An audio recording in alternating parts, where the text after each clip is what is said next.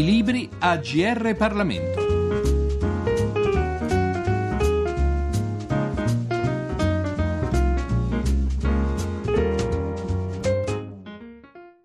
Un cordiale saluto a tutti gli ascoltatori sintonizzati sulle frequenze del GR Parlamento da Giorgio Cirillo. Crescere si può. Questo è il titolo del libro di cui ci occupiamo oggi, edito dal Mulino, e il cui autore è Francesco Daveri, docente tra l'altro di scenari economici all'Università di Parma. Il titolo del volume, decisamente confortante, sembra improntato all'ottimismo, ma sentiamo l'autore. Ma crescere si può, in effetti si presta anche a un punto di domanda alla fine, soprattutto data la situazione di oggi in cui abbiamo il PIL che diminuisce anziché aumentare, e non certamente solo da quest'anno ma anche l'anno scorso. Però il libro non è una specie di professione di fede, parte dall'analisi dei problemi di oggi e parte con una tesi molto precisa, cioè la mia idea è che l'Italia oggi non cresca perché è un paese verde, dove verde è un acronimo che vuol dire vecchio, ricco e densamente popolato. Un paese vecchio, e in Italia lo è, nel senso che un quinto degli italiani già oggi ha più di 64 anni, un paese vecchio tende a generare delle maggioranze politiche che sono tendenzialmente ostili all'innovazione. Un paese ricco, e oggi l'Italia lo è perché è grosso modo 2 volte più ricca rispetto a come era mezzo secolo fa, cioè il nostro reddito pro capite è molto più alto.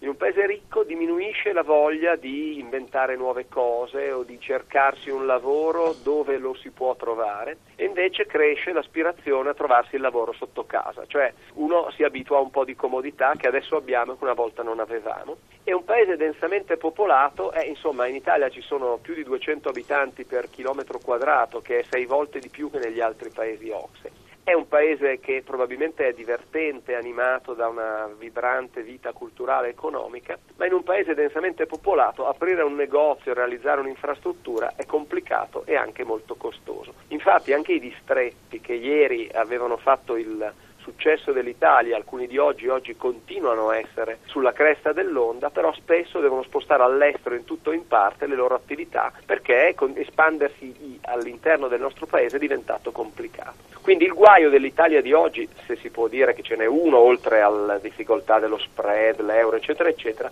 è il fatto di essere un paese verde, cioè appunto vecchio, ricco e densamente popolato. Tuttavia, quello che provo a sostenere nel libro è che in realtà anche un paese verde può crescere, semplicemente deve stare attento a come lo fa, nel senso che non possiamo più fare la crescita di ieri, che era una crescita trainata dall'investimento in autostrade, dall'investimento in edilizia, dall'investimento in grandi opere.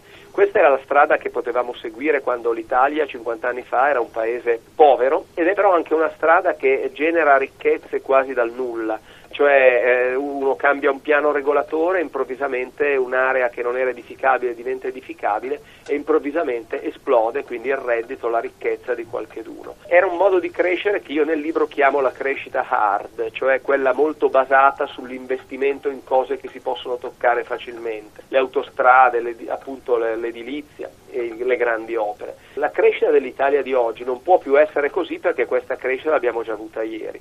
La crescita dell'Italia di oggi deve essere invece una crescita soft, cioè più basata su quello che ci viene più semplice per la nostra capacità, che sono state però per tanto tempo frustrate, cioè la capacità di generare idee, di produrre nuove idee e di generare profitti e posti di lavoro attraverso le nuove idee, che non devono essere necessariamente la produzione di premi Nobel, perché in questo non siamo ancora tanto bravi, forse lo diventeremo di più in futuro, ma è la capacità di generare sempre nuovi prodotti che piacciono ai consumatori, soprattutto ai consumatori dei paesi lontani che adesso stanno crescendo molto rapidamente. E bisogna imparare a disegnare il nostro sistema di istruzione, l'università, la formazione, e a incentivare l'innovazione per produrre esattamente proprio la produzione di nuove idee, per generare nuove idee che facciano fare agli italiani prodotti e servizi che gli altri paesi non riescono più a copiarci. È quello che è riuscito a fare un paese piccolo come la Finlandia un po' di anni fa, quando quasi dal nulla era nata una società che si chiamava Nokia, che nessuno conosceva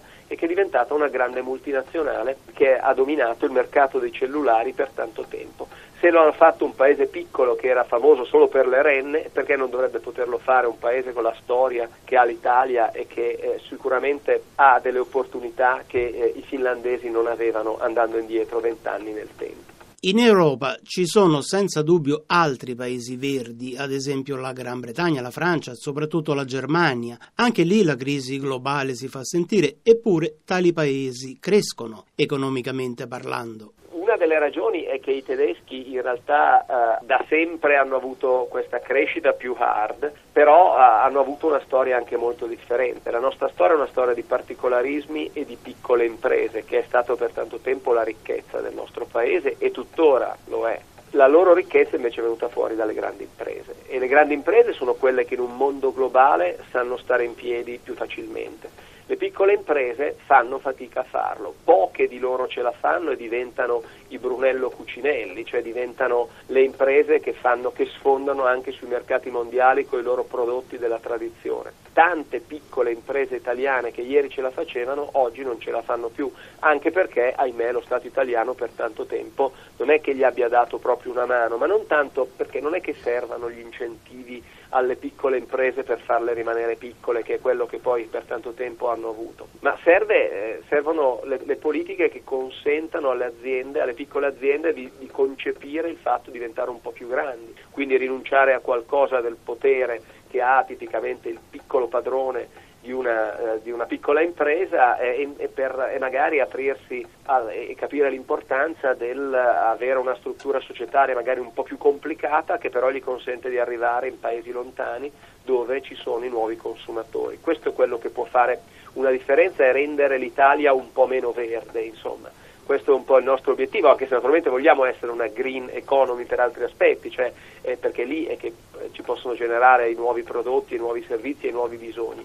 Ma invece essere un paese verde, cioè vecchio, ricco e densamente popolato, questo oggi tende a generare tanti vincoli alla crescita che però possono essere superati se solo lo vorremmo. Torniamo in qualche modo alla prima delle nostre domande. Possiamo concludere con una nota di ottimismo? Ma io di carattere sono ottimista, ma non è una questione di essere ottimista o pessimista di carattere in questo caso. Io credo che l'Italia rispetto agli altri paesi abbia la caratteristica di essere percepito come un paese diverso dagli altri. La ragione per cui così tanti turisti vengono in Italia o vorrebbero venire in Italia, se fosse anche un po' più facile venirci e così insomma passarci il tempo senza incontrare problemi di trasporti piuttosto che altri tipi di difficoltà, sarebbe assolutamente facile, viene un po' naturale pensare che un paese che ha il brand dell'Italia, che ha il marchio dell'Italia, ha qualche cosa che gli altri paesi non hanno, e questo sicuramente è il punto di partenza per poter pensare a una crescita positiva, una crescita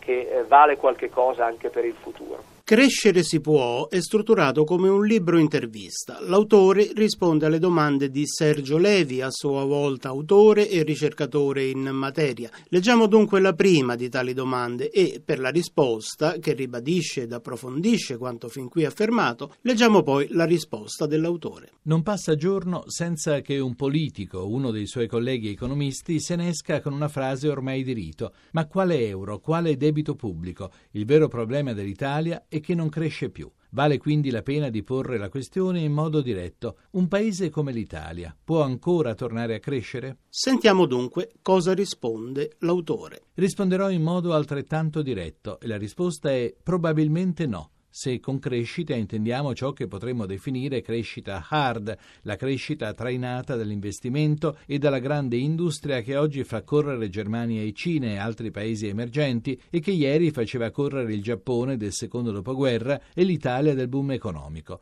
La risposta diventa sì, perché no? Se con crescita intendiamo una crescita soft, basata sulle idee più che sugli investimenti, ed è il motivo per cui la sua domanda non è così retorica come potrebbe sembrare. Una crescita soft, tuttavia, non cade come manna dal cielo, ma è il risultato di una strategia mirata, di un'idea di sviluppo che deve guidare ogni nostra azione di politica economica. Come cercherò di spiegare, dobbiamo partire da quella che, quando ho cominciato a studiare economia, gli esperti chiamavano pomposamente collocazione dell'Italia nella divisione internazionale del lavoro e che in italiano tradurrei con una domanda: qual è il posto dell'Italia in Europa e nel mondo? Per capire cosa occorre fare per favorire una ripresa della crescita, bisogna prima comprendere perché la nostra economia abbia smesso di crescere definitivamente una ventina di anni fa, dopo aver visto cessare già nei primi anni '80 la crescita che ci aveva fatto volare negli anni '60,